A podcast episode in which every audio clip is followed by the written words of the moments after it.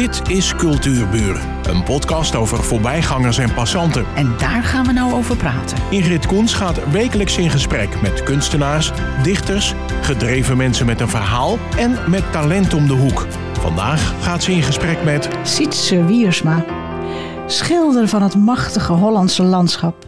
Hij kan de magische sfeer vastleggen van een nevelige weide met nieuwsgierige koeien. Of de fiets van de buur, boer tussen de klaprozen. Hoe zou jij je schilderstijl willen omschrijven, Sietse? Uh, dat denk ik uh, meestal realistisch. Maar ik neig naar het impressionisme. En uh, daar ben ik naar aan het streven. Dat is mijn zoektocht. Waarom? ik denk dat dat komt dat een ontwikkeling is dat iedereen wel meemaakt. Je, je, je, je weet op een gegeven moment wel wat je kan. En als je daar twintig schilderijen in een bepaald genre van gemaakt hebt, dan denk ik, ja, dan, dan, dan gaat je automatisch ga je op zoek naar een andere vorm. En dan beland je automatisch in het impressionisme, vanuit het realisme. Nou, dat, is, dat, dat zeg je nou zo makkelijk, maar leg dat eens uit. Want jouw realistische schilderijen ken ik en daar ben ik helemaal verliefd op. En als u wil meekijken, www.sitsewiersma.nl. U vindt hem altijd. Uh, maar dan zie je die prachtige uh, realistische schilderijen. Wat is nou het verschil tussen realisme en impressionisme? Uh, het verschil is dat je wat snellere toets hebt. En met snellere toets bedoel ik dat je gewoon wat uh, directer, laat ik het zo zeggen, dan ga ik even terug naar het realisme. Bij een realistisch schilderij ben je gewoon bezig alles op de juiste plek te schuiven. En je schuift net zolang tot alles op de juiste plek zit en dan is het klaar. Tenminste, als je een goede compositie hebt gemaakt. Met impressionisme, dan doe je het echt puur op je gevoel. Dan heb je wat meer afstand van je schilderij en je, je doet het direct in één keer die penseel op de juiste plek. Met verf aan liefst. En lukt dat jou? Nou, dat, dat tracht je. maar dat, dat is, zoals ik net al zei, dat is een soort zoektocht. Die, uh, dat, dat beheers je, ja, ik beheers het wel enigszins. En anders zal zeggen, ja, dat vind ik al geweldig. Maar je zoekt zelfs naar het ultieme. Als ik bijvoorbeeld een schilderij van uh, Isaac Israël bekijk. Ja, dat is, dat is fantastisch. Oh, Amsterdam in de regen. Ja, bijvoorbeeld. Ja, en dan, dat, en dan die lantaarnpalen die in, dat, in, dat, uh, in die natte uh, straat weer kaatsen. Maar het is allemaal aangegeven. Het is niet realistisch geschilderd. Het is niet aangegeven. Het is aangegeven. Ja. Kijk, eigenlijk is het zo dat je, je, je schildert dan iets wat het niet is. En dan bedoel ik. Uh, je, je schildert de impressie. Impressie. Hè? En dan kom je op impressionisme. Impressionisme, inderdaad. En het is net als met Monet, die, die water. Iedereen is, die, die, die is helemaal enthousiast over die waterlelies. Maar het zijn allemaal grove streepjes. Grove streepjes, ja. Ja, en niet zoals jij, zoals jij echt alles op zijn plek zet. Ja, ik weet niet wat ik mooier vind. Ik vind alle twee mooi. Ik vind ook alle twee mooi, want anders zou ik het niet gedaan hebben en nee. niet doen. En ik val ook steeds weer terug op mijn uh, zekerheden. En dan heb ik ook wel een voldaan gevoel hoor. Het is niet zo dat ik het afbrand. Maar dat zou niet terecht zijn. Maar ik denk dat het een automatisch proces is. En het mooiste vind ik wel, zoals we, waar we nu over praten, dat, we dan, dat je dan gewoon de hersens het werk laat doen. En dan zul je je afvragen, wat bedoelt hij nou met de hersens het werk laten doen? Maar Frans Hals heeft bijvoorbeeld daar een prachtig voorbeeld van. Die heeft een machette van een mouw geschilderd. En niemand kan zien dat dat een machette is. Maar om, als je er dichtbij staat. Als je er dichtbij staat, dan herken je niet als een machette. Maar jouw hersenen zeggen, oh, er zit een arm aan. Twee stappen achteruit. En dan zie je ineens het En het wordt een machette. Dan trek je het verband. Ja, dat, dat, vind is... ik, dat vind ik boeiend. Um, ik kom een keer kijken, want ik, ik wil nu iets zien van jou impressionistisch geschilderd. Ik, ja. Goed, uh, je bent een autodidact. Dat vind ik helemaal geweldig. Dat houdt in dat, dat je eigenlijk nooit ervoor op school gezeten hebt om specifiek jouw stijl te leren. Um, kom je uit een artistiek nest? Uit een gevoelsnest, zou je kunnen mm. zeggen. Mijn moeder die zat s'avonds voor de ramen en dan kwam de westen, vanuit het westen, en dan zag je die zon ondergaan boven Harlingen. En dan zei ze van, kijk, ik kan zo van de ene wolk op de andere wolk springen. En die prachtige kleuren. En dat, dat, dat heeft ook iets met uh, kunst te maken, want je ziet het. je kunt het dan wel niet uitvoeren, maar je, je ziet wel wat er mooi is. Leren zien, hè? Ja, Ja, en daar begint het eigenlijk wel bij. ja dat is ook zo. Dus mijn moeder is wat dat betreft een, eh, een gevoelsmens waar ik heel veel aan gehad heb, denk ik. Je weet het nooit zeker. Nou, ze heeft je leren kijken. Ja, want ze noemde het ook op. Ja. Ja. Ehm, jouw logo, dat is dat kleine zelfportretje Ja, met die hoed op. met hoed. Ja. Maar hoe kom je aan die hoed? Nou, dat is. eh, ja, hoe is dat ontstaan? Eh, ik gaf een keer een cursus bij mij thuis in de koolschuur. En er zat Vronie van der Molen zat er ook bij. En die is van maskerade. En toen de cursus was afgelopen, toen kreeg ik als cadeau een hoed. Oh, wat leuk. Dus eh, Ja. bij toeval een beetje ontstaan. Ehm, en wat heb je vroeger gedaan? Had je toen veel tijd om Nou, te moet- schilderen? Wanneer ben je nou, eigenlijk doorgebroken ja. dat je dacht, dit is wat ik wil? Nou, het begint een beetje heel, het begint eigenlijk heel vroeg. Je bent natuurlijk als kind je al aan het tekenen en aan het schilderen. Dat, dat mijn ouders het wel opviel. Maar eh, als twaalfjarige zei jouw vader niet van, eh, word jij maar kunstschilder. Want kijk maar eens in het dorp van eh, 500 inwoners. Er wonen vier slagers, twee bakkers. En een timmerman en een loodgieter en een smid. Dat paste niet. En die hebben een beroep. En kunstschilders, ja, dan moet je naar Franeker toe. En daar zit één kunstschilder, Tjeerd Tuinstra, weet ik me nog te herinneren. Die had heel lang haar en die had geen schoenen aan hem. dat was echt een hele bijzondere man. En hij zegt, kijk, zo wil je er toch niet uitzien later. Dat is geen toekomst voor jou. Dat, dat wordt niks. Dus mijn vader is heel oud geworden. Dus voordat hij eh, kwam te overlijden, had ik het nog met hem over het feit dat hij toen gezegd had van dat het niet verstandig was om kunstschilder te worden. Want die waren er eigenlijk niet. Ja, Daar kon je nooit je boterham in verdienen. Toen zei ik tegen hem, ik zei, weet je nog dat we toen dat gesprek hadden? En dat er zoveel bakkers en zoveel slagers waren. Hij zei, ja, dat weet ik nog wel. Ik zeg, weet je hoeveel bakkers en slagers dat nu in het dorp wonen? Hij zegt, nee, dat weet ik niet. Ik zeg, nog geen één meer. En ik zeg, weet je hoeveel kunstschilders in het dorp wonen? Ik zeg, ja. Hij zei, nee, dat weet ik ook niet. Ik zeg, nou, vijf. Ze hebben gewonnen. Zei, ja, bedoel, je weet het eigenlijk niet wat, wat wijsheid is hè, om eh, een beroep te kiezen. Heeft jouw vader dus nog meegemaakt dat je echt kunstschilder werd? Ja, dat heeft hij zeker meegemaakt. En hoe stond hij er toen tegenover? Nou, geweldig trots. Ja, Ja, toch wel. hartstikke leuk. Nou, met name, echt hoor. Maar ehm, je woont nu sinds 1982, want Sietse Wiersma, het kan niet anders dat je een Fries bent. Eh, woon je in het Noord-Hollandse Oud-Karspel. Ja. Ehm, en je woont in een koolschuurwoning. Die heb je omgetoverd tot een artistieke thuisbasis. Wat moet ik mij een koolwoning voorstellen? Een koolschuur wonen is eh, doorgaans hier eh, een eh, heel lang huis. In de vorm van een huis ook. En dat is dan vaak 20 meter lang en zo 6 meter breed. En het achtste gedeelte, daar werd, een, daar werd de koolvloer opgeslagen. Bewaard. Totdat die verkocht kon worden. En dat is nu een uitstekende plek om voor een kleine middenstander zoals ik... om daar je galerieën te vestigen. Ja, want jouw galerie zit helemaal achterin, hè? Helemaal achterin. Ja. Dat is lekker groot en lekker ruim.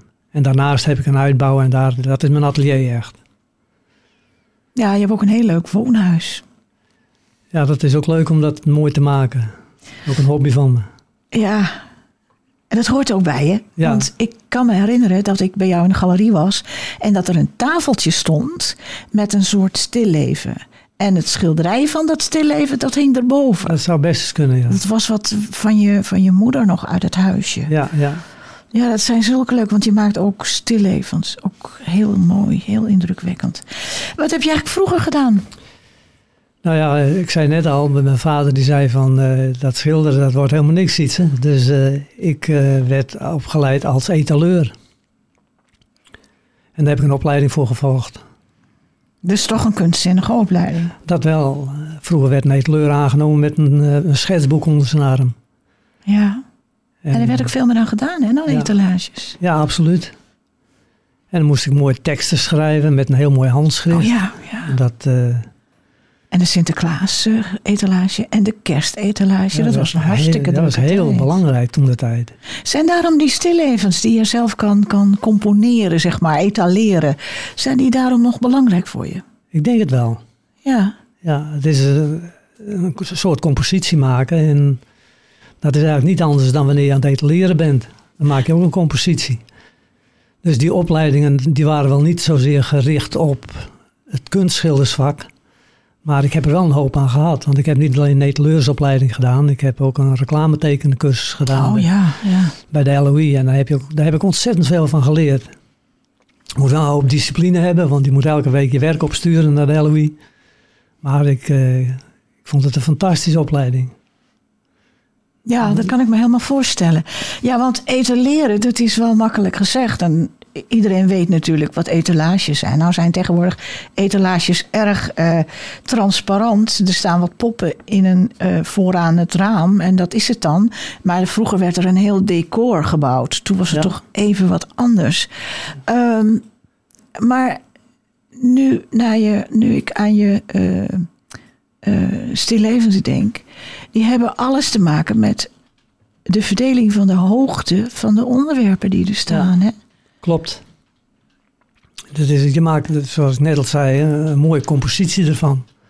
Maar- mooie vlakverdeling, of bedoel je dat niet? Ja, precies. Want tegenwoordig is het ook. eh, ik ben ook een, een groepjesmens. In mijn huis zet Ja. ik dan dingen die bij elkaar passen. Eh, geef eens wat tips. Zeg eens hoe je dat doet dan. Van hoog naar laag. Van, hoe doe je dat?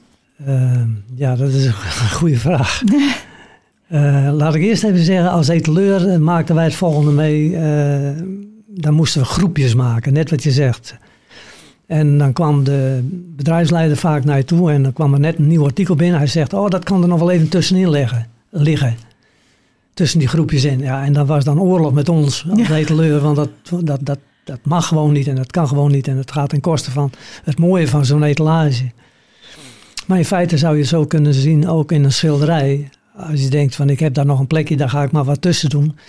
Dan is dat vaak net niet geschikt. Ehm, rust in een schilderij is ook heel belangrijk. Dus eh, het is niet alleen zo dat, dat je de producten goed schildert, maar de ruimtes ertussen die zijn minstens zo belangrijk. Oh ja. En eh, iets komt pas goed uit de verf, letterlijk, als je het de ruimte geeft. Dus eh, ja, een, een, een tuutje, als ik al praat over een stilleven en je hebt bijvoorbeeld een tuutje van een oude koffie, een koffieschenk, uh, zo'n zo'n- Zo'n kannetje, zo'n Zo'n- koffiekannetje. dan moet zo'n tuutje net niet bijvoorbeeld eindigen op een plek waar weer iets anders staat.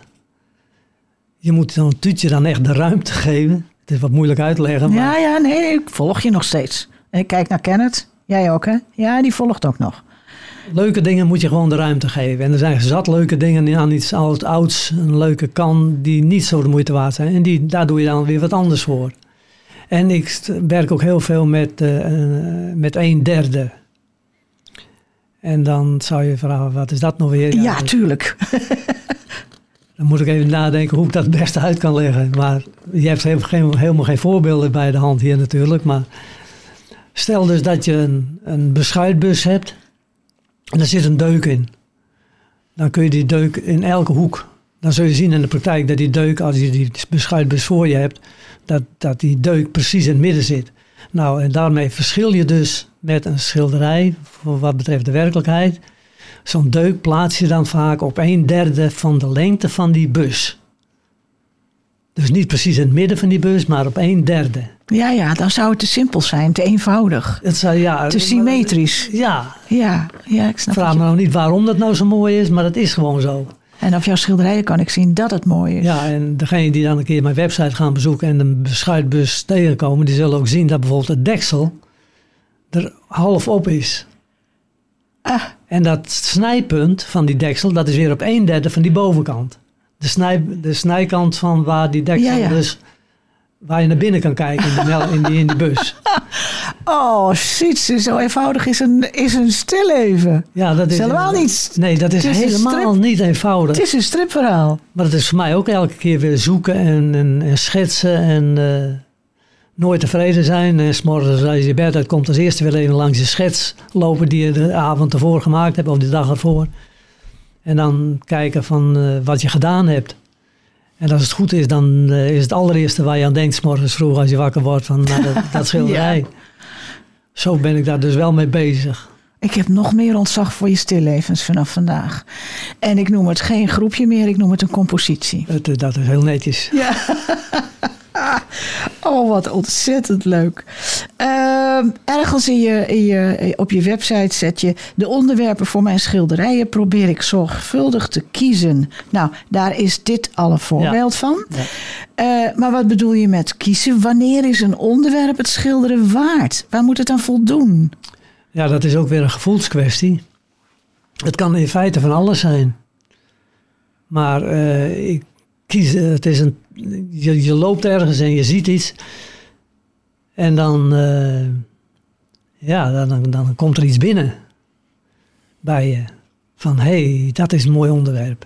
En dat beheerst dus je hele leven. Dat is dus niet zo een moment dat ik daar even toevallig aan denk. Nee, dat beheerst je hele leven. Ik kan me nog herinneren dat ik in de auto zat en dat ik met de hele familie op pad ging naar Friesland over de Afsluitdijk. En dat ik zei tegen de kinderen, zonder dat ik er zelf erg in heb, zien jullie wel dat, dat daar magenta en paars in die lucht zit. En een beetje geel en ja, ik weet niet wat ze ermee gedaan hebben, maar ik bedoel, ik heb het verteld. Waarom vertel ik het? Omdat het waren mijn pure gedachten die ik hardop vertelde. Terwijl ik ze meestal gewoon binnenhoud. En je gedachten. moeder vertelde ze vroeger tegen jou? Ja, precies. Ja. Oh, de dat werkt alweer door. cirkel is weer rond, wat leuk. Ja. Dus het is puur op gevoel? Ja. Oké. Okay. En wanneer schilder je mensen? Nou, uh, dat zou bijvoorbeeld kunnen zijn als het uh, een mooie kop is. Of een mooi gezicht. En kleinkinderen vind ik leuk om te schilderen. En te tekenen. Dat vind ik echt heel mooi.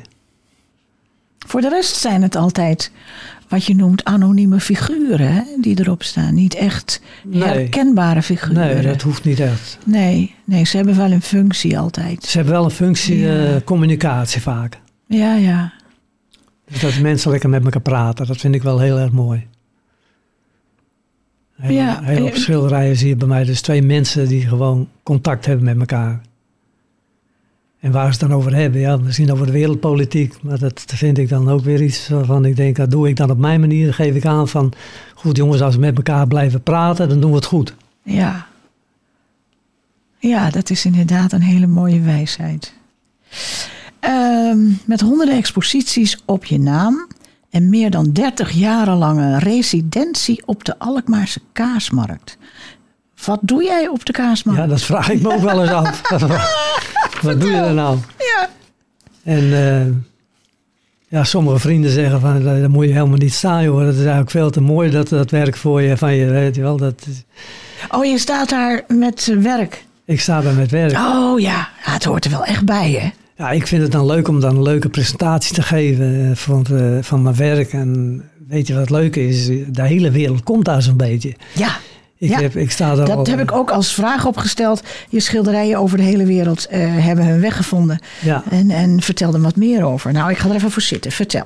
nou, ja, Kaasmarkt. de kaasmarkt. eh, dat is al 40 jaar geleden dat ik daar begon. Zo. En eh, ja, daar ben ik ook een beetje aan gehecht geraakt. En hoe komt het nou? Omdat je met mensen praat. Je praat met mensen uit alle landen die je niet kan verstaan. En toch probeer je duidelijk te maken wat je, wat je bezielt. En wat zij proberen ook nog te vertellen wat hun bezielt. En zo krijg je contact over de hele wereld. En als ze dan iets bij mij kopen, dan mochten ze, tenminste, dat heb ik een periode gedaan, heb ik een, had ik een kartonnen wereldbal bij me.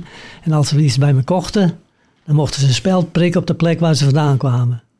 Oh, wat leuk. En dat was toch wel leuk om te zien dat die hele wereldbal vol met spelden stond. Dus je hebt uiteindelijk, heb je net als Coca-Cola, de hele wereld een beetje besmet met jouw werk. Wat leuk. En dat vind ik een, eh, het idee is wel leuk natuurlijk. Je hebt er verder helemaal niks aan. Het is voor je eigen ego wel leuk, ego wel leuk dat je dat gedaan hebt. Maar je hebt er verder niks meer aan. Maar af en toe komt er nog weer een bericht uit, weet ik welk werelddeel.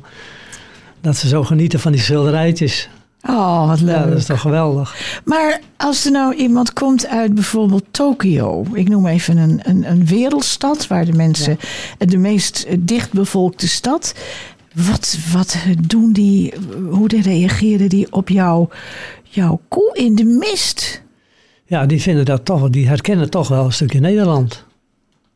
Want dat is toch een, een Ja. hele andere Ja, wereld. Ja, toch is dat zo. En heb je die reacties meer gehad? Ja, nou niet, ik, ik krijg ontzettend veel leuke reacties, maar ik probeer het wel een beetje toe te spitsen op Holland. Dat wil zeggen, hoe zie je Holland? Holland is toch uh, de tulips, uh, de, de molens, de koeien, weilanden, hekjes, water, bootjes. En hoe, hoe, hoe ga je daar in een schilderij mee om?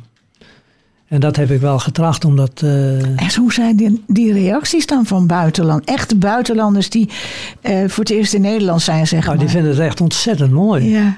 Omdat ik het niet op traditionele manier doe, maar gewoon toch wel een beetje met dat fietsertje op die dijk. Ja, ja. En dat, uh, ja, dat, en dat herkennen ze dan Dat ook. herkennen ze absoluut, ja. Leuk. Ik had de laatste, een van de laatste jaren was er een gezin. Die stond in ene voor me en verbijsterd te kijken. En ik denk, waarom kijken die mensen mij zo aan? En dan was het zo dat die, het waren Canadezen. En die mensen die waren 30 jaar geleden. Was er een jochie bij mij, een Canadese jochie. Die was bij mij wezen kijken met zijn ouders. En die kwam bij mij op schoot zitten. En die mocht bij mij een klein beetje helpen op het schilderij. Oh. Een beetje gras, met mijn graskwast, om het dan zo maar te zeggen. Nou, dat werd natuurlijk dik gefotografeerd. En nu, 30 jaar later, was dat jochie zelf vader geworden met kleine kinderen. En die kwam nu terug om op de kaarsmarkt te kijken of die schilder daar nog stond. En die stond er nou. Oh, wat geweldig. En dat is natuurlijk een leuke ervaring, want hij zei only grey, grey, but it is the same man. I cannot believe it. It is impossible. Ja, het, is, het was wel mogelijk, hè? Oh, wat heerlijk. En dat zijn toch leuke dingen die we dan meemaken. Dat Ja. hou ik ook. Ik onthoud niet alles natuurlijk, maar ik vind het wel leuk om dat soort dingen eh, mee te maken. Dat is toch wel heel bijzonder. Ja. Eh, kortom, we kunnen stellen dat Sietse een van de beste ervaren kunstschilders is van Nederland. Dat vind ik wel. Daar sta ik ook achter ook, mag u me voor bellen. Ehm, en de, de laatste vraag, ja, het is natuurlijk een hele rare vraag. Want jij hebt van jouw hobby heb je je kunstenaarschap gemaakt. Maar Ja. heb jij nog hobby's? Nou, dat, eh, En toen viel er een stilte. Nou, dat valt nog wel mee hoor. Want eh, huis verbouwen vind ik ontzettend leuk. Eh, in de stijl van vroeger.